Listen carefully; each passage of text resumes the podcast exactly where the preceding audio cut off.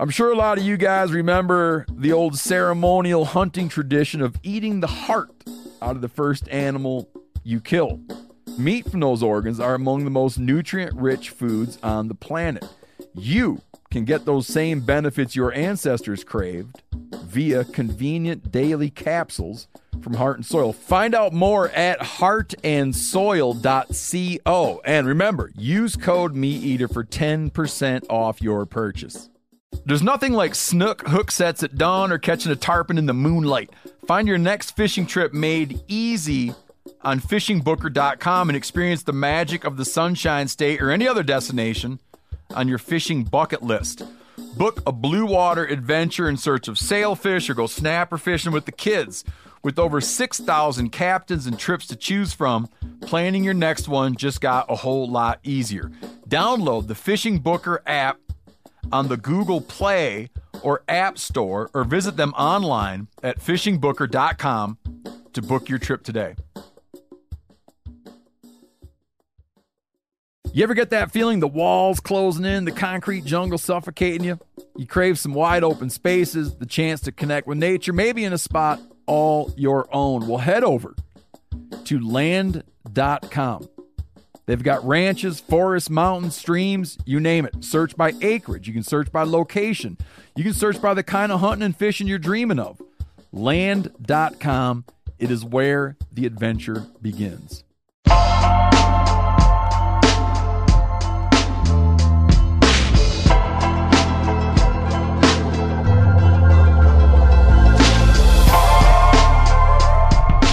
Welcome to Gear Talk. Gear Talk is a podcast where Jordan, Budd, and I, Janis Putelis, are going to, you guessed it, talk about gear. Anything and everything about gear. Yeah. What we like about it, what we don't like about it, what's new, what's old, how we use it, learn stuff that we don't know about gear and how it's made. You name it. We're going to have segments where gear experts call in and uh, help us, you know, learn things about gear and understand gear. And when I say gear, too, I want to clarify that it's going to be everything from clothing, hats to boots, you know, hunting gear from guns to archery equipment, tents that you might use, you know, backpacking or sleeping in you know, knives that you're using to cut up your animals. We might get even get into fishing gear sometimes if we get a wild hair up our asses. Uh, it's endless. Yeah, The I think we should talk about. Tr- I think we should talk about trucks sometimes too. I think so you- too. Side by think- sides. Ooh, I like it. Does that I got a can. I'm going. Yeah, I'm going after this. I'm literally going to uh, sign the paperwork on my Can Am. sick? Which one'd you go with? Yeah. Uh, I got a Defender HD9, uh, an XT, and then put a put doors and windshield and heater in it. So it'll be pretty. It'll be pretty sweet.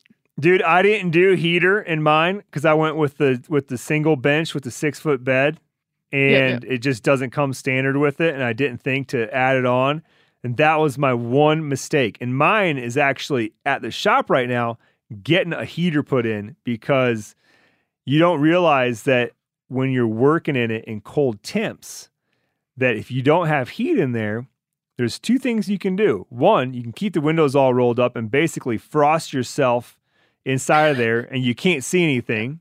Or you have to keep the windows down and be like running goggles and whatever so that you can keep, you know, the same, you know, temp in and out so that you don't, you know, frost over your windshield. And uh anyways, yeah, good move on uh getting the heater. But is that is that version you got is that with uh two benches? Nope, it's just with the single. Yeah, so I can. Uh, I've got a trailer that I use now for like hunting and camping in, but part of the reason I did it is so I could put the side by side in it, and uh, two benches won't fit. So just a single bench, and it's just nicer to get in and out of tight spots. I think. Yes, definitely. There's a lot to be said for that. I'm so Yeah. impressed by those things, man. Like they when there is a spot where where it really does behoove you to be in a side by side. It, it like it makes they excel so hard and make the hunt Oh, so yeah. much easier. And it's mostly just comes down to like there's there's X amount of day, hours in a day and you want to use them as efficiently as possible. And when you're ripping around traveling, doesn't matter what vehicle you're in or on, you're not hunting. And if it takes me an hour to get to the spot in my truck or 20 minutes in the Can Am, then by golly, I'm getting more sleep, I'm getting more hunting and you know less windshield time, which is absolutely great. But again, it's like sometimes you can get there faster in a truck, right? Because maybe you're on the highway for 20 miles. But in places where you're going to have to rip like a bumpy, rocky dirt road that it's not in good condition, where where if you're in your truck, you're just like, oh my gosh, I can't believe I'm doing this to my truck. Uh, that is where those Can Ams just excel, and you can just jam down them and uh, get her done. And uh, I mean, there's obviously all the other benefits too, like you talked about getting in and out of tight spots. Um, yeah. What are you mostly going to use it for? Uh, hunting for sure. So I think, especially late season, there's a lot of these hunts we're doing that's like roadside camp hunts, and a lot of the access could be on just side by side trails. And uh, man, I've seen people that are just on four wheelers or even other side by sides that like don't have doors and stuff mm-hmm. that uh after a couple days of grinding it out in the super cold weather, you don't really want to go out and hunt anymore. So that's that was some of my reasoning for I went the extra mile and threw a cab on, and because uh, I know that it's going to add the extra level of uh, comfort, mm-hmm. and so I'm going to want to go in it, and that's just going to let you be in the field longer, you know. Hundred percent. We used to when I guided a little bit down in Mexico for Jay Scott and uh, in those days, the side by side that he had and the one that Dar had both did not have windshields or doors or whatever. You know, they might have had like a roof, but you would bring down a whole, even though like you're hunting in Mexico in January, which it can get a, kind of cold, you know, maybe into the 30s, but you would bring a whole extra set of clothes just for traveling in the side by side. And we, I mean, yeah, big warm hat, big puffy jacket, over, you know, insulated, you know, overall bibs, uh, goggles, you know, face masks, giant mittens or gloves to keep yourself warm because, yeah, you know, you're going for like a 20 to 60 minute rip sometimes uh, in that open air at, you know, 35 degrees. And man, it can just chill you to the bone. Yeah, before you even get to where you're supposed to start hunting.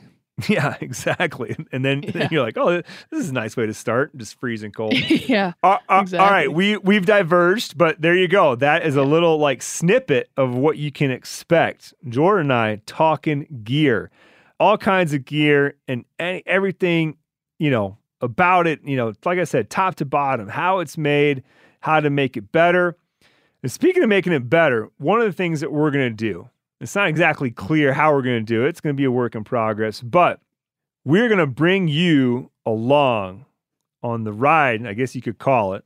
Some people might not consider it a ride, but you're going to get to hear how First Lite product is made and what's being made. Like what's being made that you haven't even you don't even know that it even exists in First Lite uh, in the in the creators room you know, where the where the designs first come up. The stuff that we've been talking about cuz it takes years from when a product comes like if someone thinks about a new jacket until that new jacket can actually be sold to somebody. Literally years, 2 to 3 years on most products.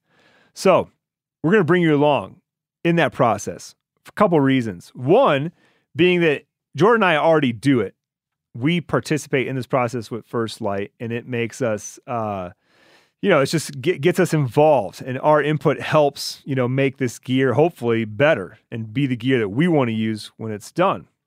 Um, so we're already talking about it. We figure we should be talking about it with you. Um, we also want to let you guys bring your uh, knowledge and expertise and ideas to us to help that gear better. So we're going to have, it's not going to quite be a forum. Um, at the minimum, we're going to start off with basically an email address that you can write into us if you have questions about First Lite gear or ideas for First Lite to, you know, use for gear, whatever it might be, man. We want it all, the good, the bad, and the ugly. And we're going to address it. We're going to take it to First Lite and have the experts there uh, address it, whatever it might be.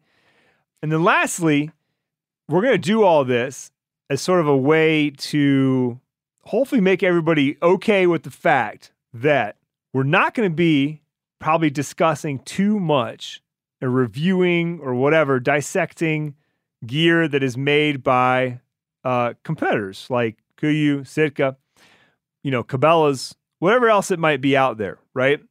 It's no surprise that the company that Jordan and I work for, Meat Eater, owns First Lite, They own FHF.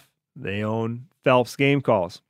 So, in the in the name of just trying to make it fun for everybody, because I don't want to just do a podcast where we're basically doing a commercial for First Lite all the time. Um, I want to make it where you're learning something about you know how gear is made.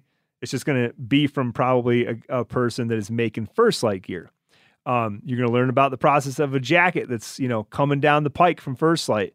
But again, you're going to learn about the process and you're going to be able to be involved. You're going to hear what's happening. Um, it's a big step for First Lite to kind of do this because it opens you up to um, you know there's vulnerabilities associated there, right? Competitors can see what you're doing and can copy you.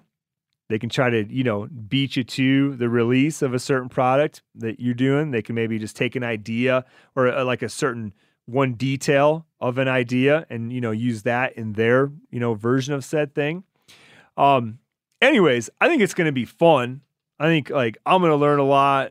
You're going to learn a lot jordan and hopefully the listeners are going to learn a lot and um it'll be interesting you know and uh hopefully you all feel like invested in it you know and like i said it's a long process so don't think just because you're yeah. right in tomorrow and you say man really would like to see a hood that you can see out of the back and the front.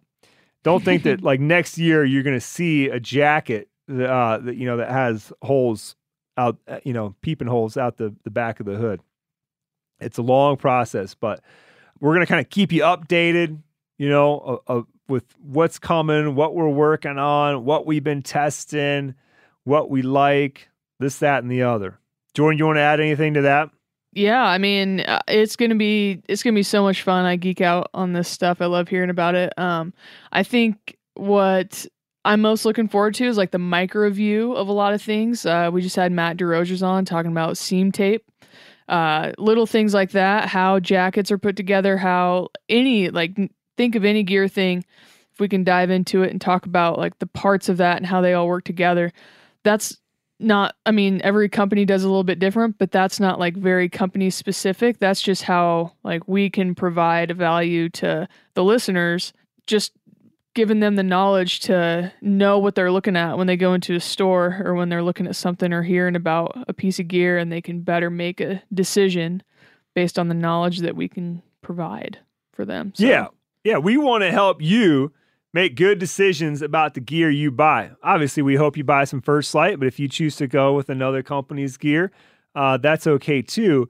But hopefully, you feel that like because what you learned from Jordan or what you learned from uh, Matt DeRogers about seam tape, next time you go into the store, you're going to flip a jacket inside out and go, oh, yeah, that's what they were talking about. And look, they, you know, did or do not do that thing that Matt was talking about and just make you a, yeah. like a more educated consumer, which is cool. Yeah. Okay, so that's what we're doing with First Lite in this podcast, and you'll kind of hear the same thing with, uh, you know, we'll treat FHF and and Phelps game calls the same way as much as we can. Sometimes with it seems like with uh, game calls, there's a lot of patents that I'm always hearing about, and so sometimes we just will have to stay mum about a certain subject because Jason's waiting on a patent to be um, fulfilled. Yeah. Um, but uh, you'll be the first to know here for a lot of cool stuff. Yeah, it's so exciting. Yeah. Anything else you want to say just in general about our uh, fancy new gear podcast? Man, I don't think so. I think the uh, the options are endless as far as what we can talk about. Everything and anything that's involved in going on a hunt or being on a hunt, we can talk about. So I'm excited for it.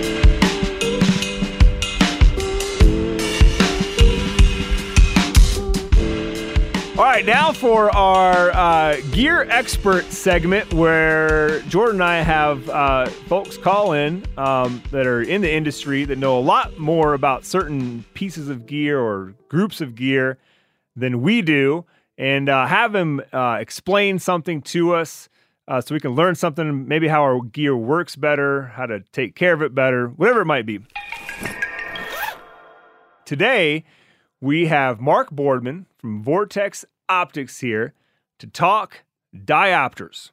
Mark, tell me what you're doing over at Vortex these days, uh, how you're doing, and then we'll jump into diopters.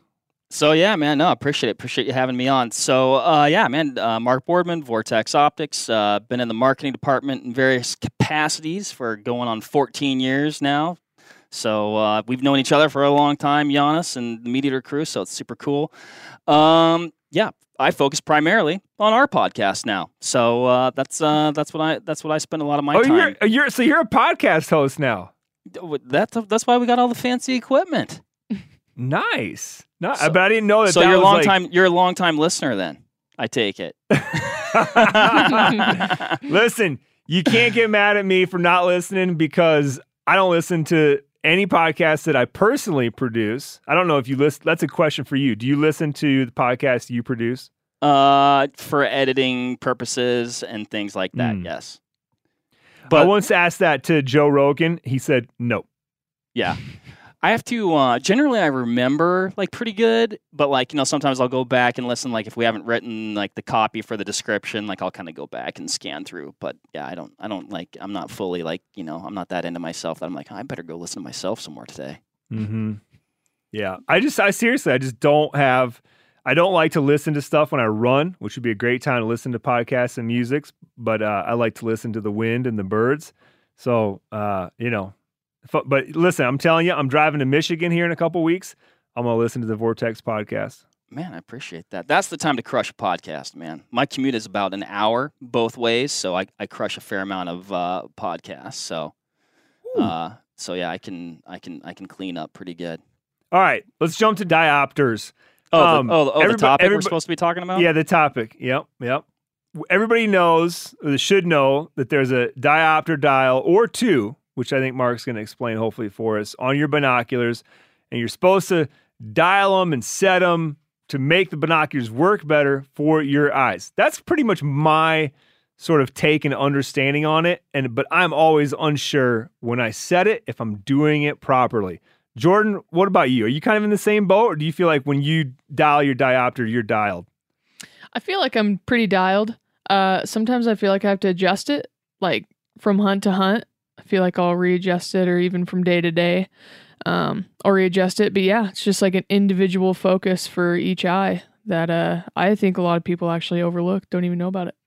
Yeah, I mean, I think, I mean, you guys, you know, you stole my thunder. No, um, but yeah, I mean, you nailed it. I mean, essentially, what a diopter is doing, it's uh, adjusting for variance in your eyes. You have two eyes; they're going to be a little bit different, right? So it's, it's adjusting and making sure the binocular is focused to accommodate, you know, essentially the vision in both of your eyes. In general, uh, I'd say most commonly you're going to see a right eye diopter. So it's going to be a ring that's located on the right eyepiece of your binocular. Um, with that ring, you're going to see a scale, right? So you're going to see like a kind of like a zero reference mark, uh, and then a plus or a minus, and then kind of some like uh, some adjustment graduations to kind of you know be able to uh, take note of where you've adjusted that. Um, oftentimes it'll be a locking diopter, so that ring will pop up to to unlock it and make those adjustments. Once you've made that adjustment, pop it back down, lock it in. You definitely want to unlock it though before you make that adjustment because um, you could damage the binocular so we get we get that you know uh, some people uh, at times people be like oh, the, the damn diopter's stuck. It's like no just need to unlock it but we'll fix that for you um, but yeah so like i said and then outside of you know adjusting it to accommodate for for the uh, you know this discrepancy or variance between your two eyes you can also use it to make sure I guess it's kind of doing two things at once. When it's set properly, it's going to make sure that things are coming in and out of focus at exactly the same time when you're using just the center focus wheel, right? So, and there's kind of a check that you can do like after you've set your diopter to confirm that everything is working properly, if that makes sense. And then we can kind of go into how to set your diopter because that's, you know, its own process. Yeah. That does make sense. How come most binoculars are only one eye for the diopter? Oh man, now you're now you're asking the to- the tough questions, Janis. I never asked why. I just I just learned how to use the darn thing. So, um, and I'd some say in do some have them for both eyes, right? I was gonna say yeah. In in some in some instances, I'd say you'd see it largely, or I'd say more commonly, at least in my experience, on like a Porro prism style binocular, um, where you have uh, individual eye focus. Uh, I think that can be an asset for people that maybe have a high degree of variance, you know, between the vision in both of their eyes. Um, but yeah, mo- most commonly you're going to see just just the single right eye diopter. Some and and really every binocular in our lineup is going to have that. I'd say an exception to that would be our Fury HD range finding binocular, which has the reticle focus on the right eyepiece, and then the diopter is on the left eyepiece. But that's that's the one exception in mm. our lineup.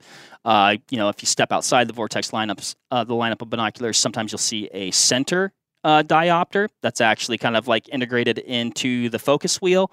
Um, but the process for setting it will be the same as you know just a standard right eye diopter.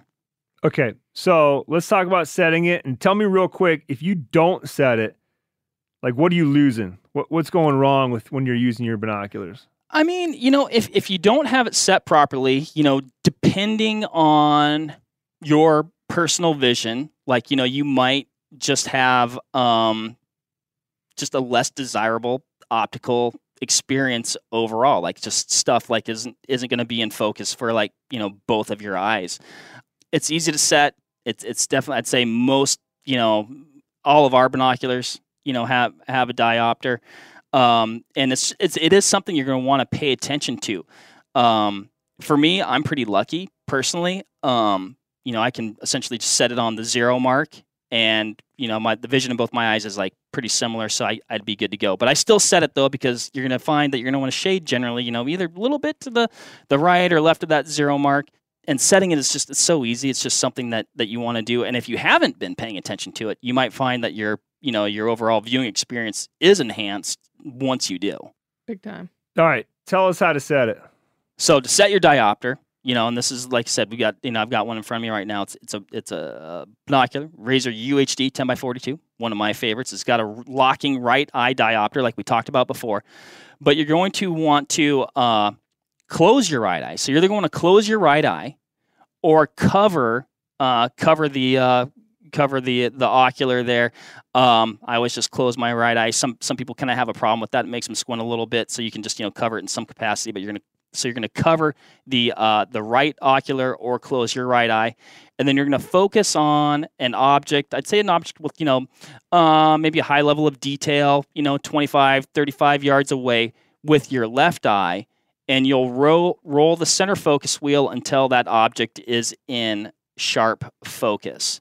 And then once you do that, uh, unlock the diopter if it's a locking diopter, close your left eye, and then use the diopter to uh, adjust the focus until it's as sharp as possible on that same object. Once you get that, lock it back down in, and I mean, essentially, your diopter is set. I see. So you're basically that's how you're matching the two. Yeah. Is you focus the left one and then you're focusing the right one with the diopter. And that's exactly. how you're matching the two. So they're, oh, you know what I do most of the time is I don't do the left part. I just skip right to the right part, which is why mine is probably never dialed. Hey, they still call you the Latvian Eagle, so something's working right. I check mine after it's done. I check mine like open both eyes and still leave the diopter unlocked and I can feather it in and out a little bit and just and then I don't know. You can you can tell definitely when it clears up and when it doesn't. Um, mm-hmm. And then I like check it, make a couple of adjustments, and then lock it back down, or just leave it if it's not locking. Yep, yep. And then that other check that I was uh, talking about earlier that you can do is, you know, you can pick that same object. Again, I'd, I'd pick something, you know, this is once you've, you know, done those two things and, and you've got your diopter set, um, pick an object with high level of detail, you know, whatever, you know, 30, 40 yards away or something like that. And then just kind of like consciously look through the binocular at that at that object. You know, hopefully it has like uh, maybe almost like two sides to it, and then roll your center focus and just make sure that almost like both sides of that object with high detail are coming in and out of focus at the same rate. And if they're doing those things at the same time, like I said, that's kind of like that that after check. You're like, cool, I'm good to go, everything's set. Um, and and the other nice thing about this is like it's definitely something that you can check over time, but it's not necessarily critical. Like every time I use my binoc- binoculars, like, oh, I better go, you know, check my diopter. Unless your vision is changing, you know, dramatically or or whatever, what have you. Um, it's not something you really have to do all the time. So um, do you know why? Why is it that you want to do it at like that close range? Why not do it at something that's 500 yards away? So you know, my thought there is, you know, as you enter introduce, um, you know, those extended ranges, you're also introducing additional variables. It could be, you know, a high pollen count day. It could be a hotter day where you're dealing with heat waves, and you kind of might get like, um, like a, in essence like a false reading or something like that um, you know at those closer distances you're just going to be able to see that finer detail um, and and make sure that everything you know you're adjusting the focus so you might as well you know make sure that everything that you're looking at is you know has a high level of, of detail while you're doing that. I see. So as long if you could hold them super steady and you know all conditions were absolutely perfect you could technically pull it off at 500 yards. Yeah i imagine so I've never yeah, I've never tried easy, it. It's just e- it's just easier at 30 because you're just like it's easier for your eye just to see those small details, right? Mm-hmm. Yep, that makes sense. Anything else we need to know about uh, diopters or setting them? Man, I mean, I, I'd, I'd like to say there's more to it, but in a lot of ways, I'm glad that there isn't. I mean, because there just really isn't a whole lot to it. Like we talked about earlier, definitely something you want to pay attention to. And uh, once once you adjust it, you know, you, should, you ought to be good to go. And uh, enjoy your optics to their fullest potential. Oh, there's no doubt in my mind that the average hunter will glass up more game if their diopter is set properly than not. Yeah. So, thanks for the uh, reminder because I-, I needed that because I got to remember to do the left eye first instead of just jumping right over to the diopter dial. You're gonna be yeah, you're just cutting to the chase, man. You're gonna you're gonna be on like a glassing tear here pretty soon. You're like, oh my gosh, dude, this diopter's changed my life. Mm-hmm. Yeah, I like to always joke about how there's like lasers coming out of my uh, binos and they're just burning up the hillsides when I'm glassing. So I don't know what this is going to change for me, but uh, hopefully I won't, won't start any forest fires. Yeah, exactly. Well, exactly. Mark, thanks for taking the time, man. We appreciate it. And uh, we'll be calling you up soon for a uh, another uh, gear expert segment. So uh, feel free to tell me what you would like that gear expert segment to be because I'm sure I'm sure we're going to need ideas. Um, and I'm being serious. No, so, that's awesome, um, man. Thank you. No, appreciate the yeah. time. Appreciate you having me on, guys. Always always great chatting, and uh, yeah, we'll we'll stay in touch for sure.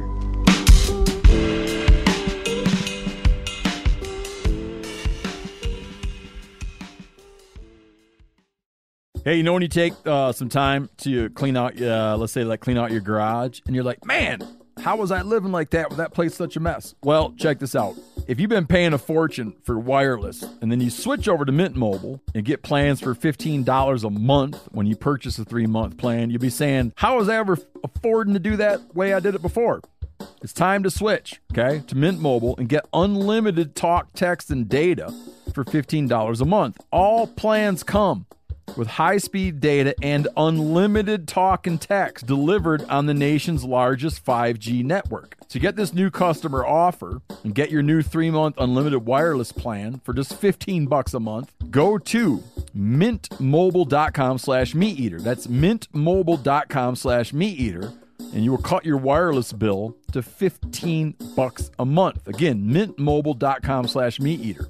It's a $45 upfront payment required, which is the equivalent to $15 per month. New customers on first three month plan only. Speed slower above 40 gigabytes on unlimited plan. Additional taxes, fees, and restrictions apply. See Mint Mobile for details. Sport Dog is the most recognized brand in the hunting dog training industry Born in 2003 in Knoxville, Tennessee, Sport Dog was forged by a passionate group of hunters and dog trainers who intimately understood the challenges of the field and the special connection between hunters and their dogs. The Sport Dog promise to consumers is simple gear the way you'd design it. Every product Sport Dog builds is meticulously designed and rigorously tested in the field, ensuring it withstands the toughest conditions you and your dog may encounter. Now, I've got two good buddies with what I would call really, really good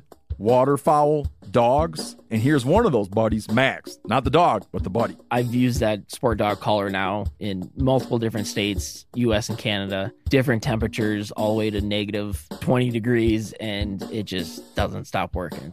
I'm a fan for life. Get 20% off your first purchase using code MeatEater. So go to www.sportdog.com slash MeatEater to learn more. This festival and concert season will be all about the boots, and Tecovas is your stop before attending your next concert. Tecovas has seasonal and limited edition offerings this spring, including men's and women's boots, apparel, hats, bags, and more. And Tecovas has first wear comfort, meaning you put them on, they feel great. Little or no break in, period. It's hard to find this level of comfort paired with this level of style. Plus, their direct to consumer pricing keeps value on your feet and money in your pocket. Just ask my buddy Chili, who's been slipping around in his Tecova boots, talking about how great he feels in them. He loves them. Yeah, Steve, they're very comfortable. They're very fashionable, and I enjoy wearing mine around the office and anywhere I go around Bozeman. Stop by your local Tecovas store, have a complimentary drink, and shop new styles. The smell of fresh leather and a friendly staff are at your service. Many stores have leather custom branding to make your boots truly personalized. And with regular live music and events, there's no in store experience like it. If you can't make it to a store, just visit tecovas.com. That's T E C O V A S.com and find your new favorite pair of boots today. All right, last but not least, this segment doesn't have a name, but it's basically a segment where Jordan and I are going to each recap a recent hunt that we went on and sort of pick out a piece of gear that probably like during the hunt uh something happened with it. it for some reason it was highlighted. For some reason it was in our heads. It might be that we tried something new. It might be that something like really excelled. Just whatever. A couple reasons for that is like i want i want it to be known that the two of us are always out there hunting a lot. Jordan hunts more than I do. She ain't got no kids. um, you got a dog though. It probably slows you down a little bit. Although I see pictures of your Yeah. dog going on all She your adventures, so it's, that's Mhm. that's not slowing you down. Yeah, you see us hunting and you see us trying using new new gear, old gear. Either way, out there just, you know, getting after it and uh um, I think people like to hear hunting stories. So, and I like to uh, tell hunting stories. So, it's a good opportunity for both of those things, and it's a good opportunity to like really like talk about recent gear in action. Yep. What do you got? What's the most recent hunt you went on? No, I can't ask that Oof. question because obviously you haven't. You did something before you went, since you went sheep hunting. Yeah, yeah, I have. So I would say uh, take it back to a a rifle elk hunt that we did. Um, it was cold and super windy. There was, was like a storm system coming in. We decided to go up and sit on a ridge and just glass this whole valley for elk. And uh, Where was this? Got, uh, that was in Wyoming. Yep, that was in Wyoming. So it was like October. I'm trying to think of the dang the date. It was like October 15th, probably right when that general opener was going to start. Um, mm-hmm. and uh, so we go up, sit on this ridge, and we're glassing. And storm system starts coming in, starts snowing just a little bit, starts really picking up on the wind. And uh, I pulled my tarp out and set the tarp up like a lean to um, behind us, which the wind was coming from behind us. So just use it as a wind blocker, plus use it as like uh, uh, just so like moisture didn't get on us, you know, like a big like rain shade basically. Um, and I we sat there for probably three hours, maybe a little more than that. And just kind of watching weather go in and out. We were seeing elk moving around. People were pushing them around. I was trying to find a good bull. And uh, when it was started to, it started to really sock in. And we're like, eh, all right, we're to drop down out of here. When I got out from behind that tarp, I was like, holy cow, it is cold. And that thing, it had to have let us stay up there for, I mean, at least an extra couple of hours. Um, just Mhm. carrying, you know, that little nine ounce tarp to block the wind. So that's that's my big one. And that one was uh that was that Kifaru sheep tarp as well. I've had it for a long time. And uh that's one of the reasons I carry it on a ton of hunts, like block the wind, provide you shade, get the rain off you, use it for a lot of things, very versatile. So that was uh that's always been a noteworthy one in my mind. Nice. Yeah, I've had experiences like that too, where you're like, man, if we didn't have this tarp, it would really suck right now. Yeah. Um. Yeah. What uh What pitch did you use? Like, what, do could- do you have a way to classify the pitch that you used for that when you set up that tarp? I mean, I would almost say like a lean to. What I did is I staked like the back two corners down. Um, and actually Yep, the middle right to, too. Right like, to the ground. right to the ground. Yeah, get some good like try to seal it right to the ground. And then I used um, p- uh, trekking poles and pitched it to the corners, and actually pitched them. Uh, put the trekking poles like not right on the corners, but one loop in from the corners. So then when you put the corners that have guy lines on them down to the ground and you guy line it out like that, gives you like a little bit of side protection too and seems like it kept like the water rolling off the sides instead of um like ever getting down into the front of us. That's really tough to explain uh, via audio but uh yeah basically like pitch it like a lean-to. The back staked right to the ground use trekking poles to prop the front up uh guy lines in each corner going to the ground and uh worked pretty good So was it like the the upper front edge that was curved over a little bit, or the two sides? um the two sides that were curved over Got it. Yeah. So the trekking poles like weren't in an eyelet or anything; they were just kind of in from the. Yeah, I mean that actual edge. specific yeah, that specific tarp has eyelets uh, all the way around it. There's probably on each edge there's probably 6 eyelets um built in so you can really like pitch it however you want. You could put guy lines wherever you want on them. Um and that lets like that loop eyelet lets you put it over the top of like the end of a trekking pole. Um so you could Right. yeah. But how did you get it? To, how did you get that like extra fabric to be able to make the edge come down if the eyelet's right on the edge and your It's just on the- pole's right on the edge? Yeah, just on the corners of the front. So like imagine where those trekking poles would be. And so it was just like, you know, Got it. So your inches pole wasn't on inches. the corner. right. It was in from the corner, making that curve just a little bit on the ends. Got it. It Got seemed to keep it, a little bit more stable too. Um, not really sure why that would be, but seemed like it was more stable. I started them on the corners and moved them in.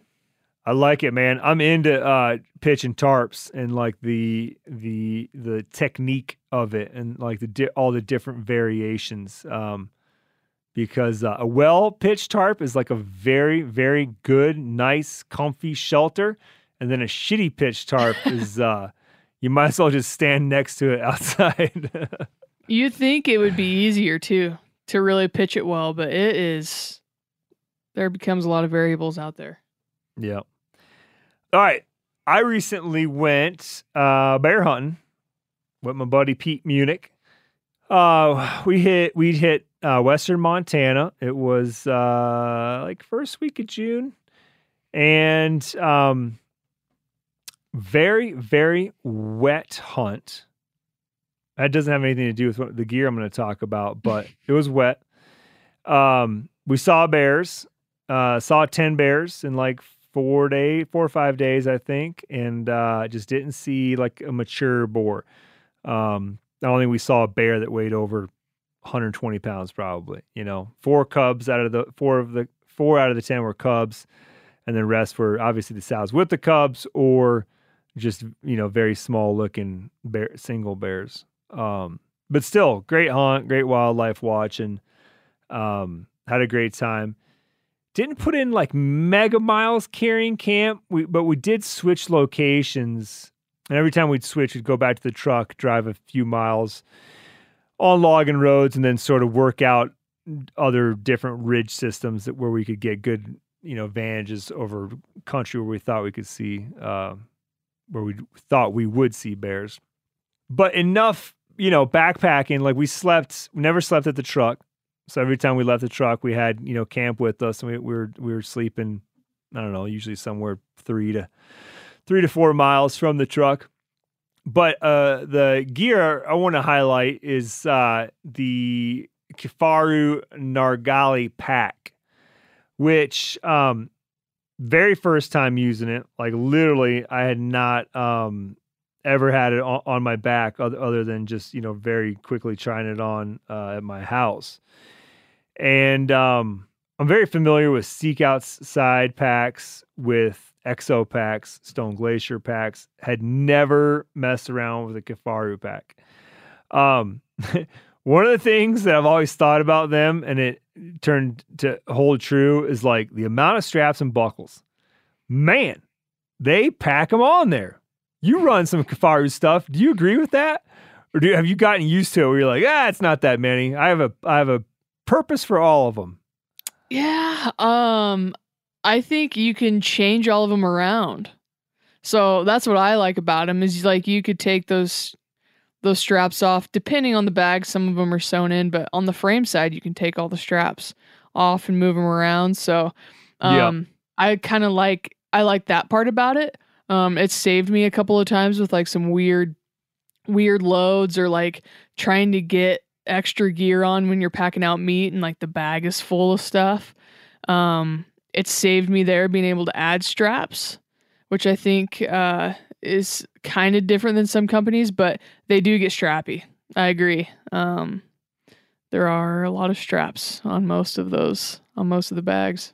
The bag itself, without the frame, comes in just uh, well, it comes in at two and a half pounds. I don't know what the frame weighs off the top of my head. Um, mm. Its uh, total volume is 5,000 cubic inches, but they have a like a, a version where you can basically fold the lid down and uh, drop it by like a thousand, which I really like that. Like I appreciate a pack that I can carry a whole camp into the woods with, into the mountains, and then drop camp, drop food, and then and then basically turn that you know, backpacking hunting pack into a day hunting pack. Um, yeah. I appreciate that when they can get nice and slim and um, so on.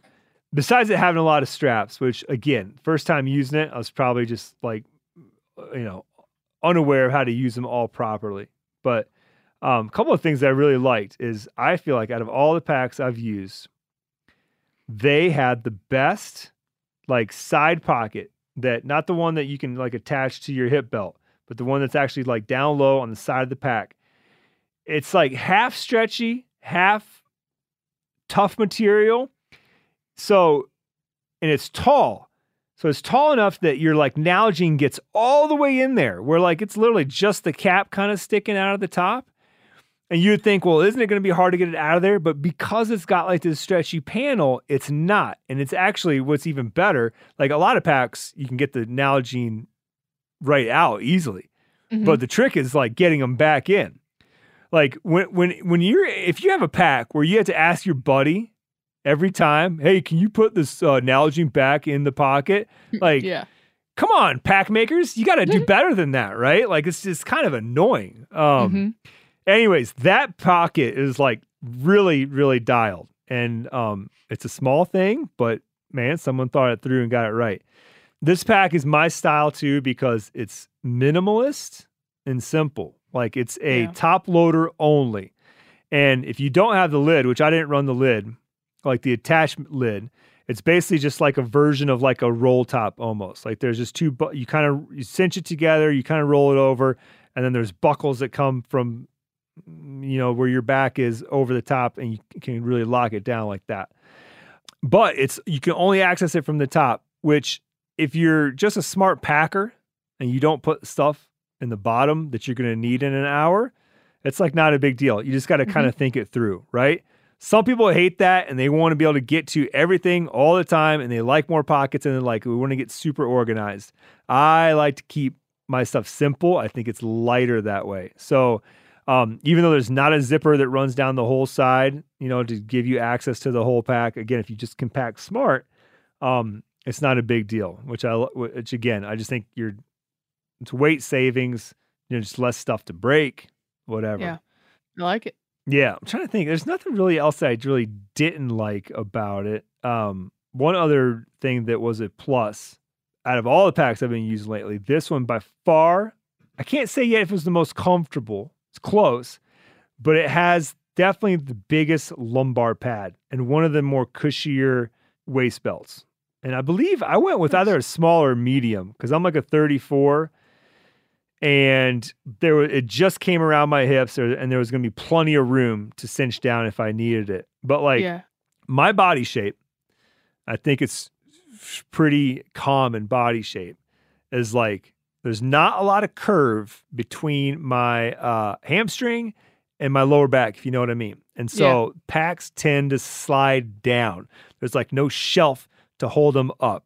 And mm-hmm. that big lumbar pad really seems to kind of like dig in, so to speak. Dig in sounds wrong because it sounds like it's going to hurt, but it just seems to like grab and like really hold, you know, that whole waist system, you know, up up on your hips and not let it sag. And even though there's, you know, you have pressure because, you know, that's the weight of your pack is riding, you know, on, onto that hip belt.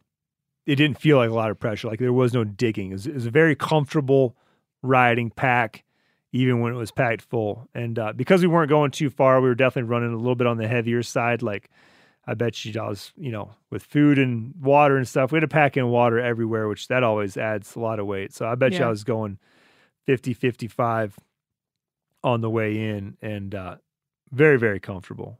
Awesome. And it, it, like a lot of other packs, packs meat like your EXO, like your Stone Glacier, mm-hmm. where you're to, you know, pull the pack off and there's a load shelf. You're to get your meat there and then put it all back together. Is that how I know that there's two ways to do it? Aaron was actually telling me that he'll actually just sometimes run the meat right in the main bag. What do you do? Mm-hmm. That's usually what I do is run the meat right in the main bag unless I just don't have a big bag or I don't have that much stuff in the bag. Like usually if I have like I mean, if you have camp or a lot of stuff inside your bag and there's just not room for it, then there's just not room for it. Um, but if I don't have that much stuff in the bag and I have room, uh, I like to run the meat just inside the main bag just to keep it um, keep all the weight closer to my back. Uh, it seems like if you put like meat in a load shelf and then if you have a lot of stuff in your bag and you especially if it's heavy and you extend it away from your back, you're just like moving all the way out backwards, it kind of feels like there's like a monkey on, pulling on your back, like trying to pull you over backwards. Mm. So that's where I see like benefit in putting weight or putting the meat inside the bag is if you're trying to keep it all close to your back. I think it's more important if you're packing meat a long ways versus a short distance. Mm-hmm. It'll just ride better. You can carry more and uh, yeah, feel better afterwards. So it seems to be kind of personal preference, honestly.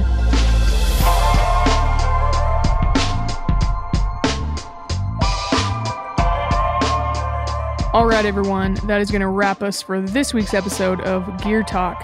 Big thank you to Mark Boardman for hopping on and walking us through diopters. Uh, we know season is kicked off for a lot of you out there, so good luck out in the field.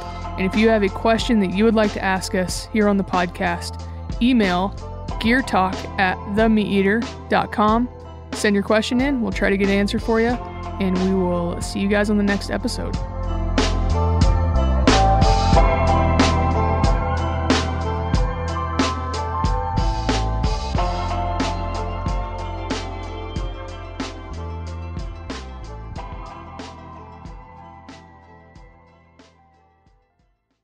You never want to find yourself out on the water fishing without your essentials. So it's best to always pack a Columbia PFG Solar Stream Elite hoodie to protect against the sun. Man, I was just in Hawaii and I had my Columbia PFG Solar Stream Elite hoodie with me And here's the deal we're in and out of the water all the time, getting in to go spearfishing, getting out, taking the kids to the beach.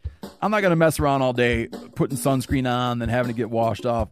I just run a hoodie. Columbia PFG has a lot of great gear. So before you head out on the water, head over to Columbia.com slash PFG to shop their performance fishing gear. This show is sponsored in part by BetterHelp. It is a simple truth. No matter who you are, mental health challenges can affect you, and how you manage them can make all the difference. That's why everyone should have access to mental health support that they need and that meets them where they are and helps them get through challenges. BetterHelp provides online therapy on your schedule. It's flexible, it's simple to use.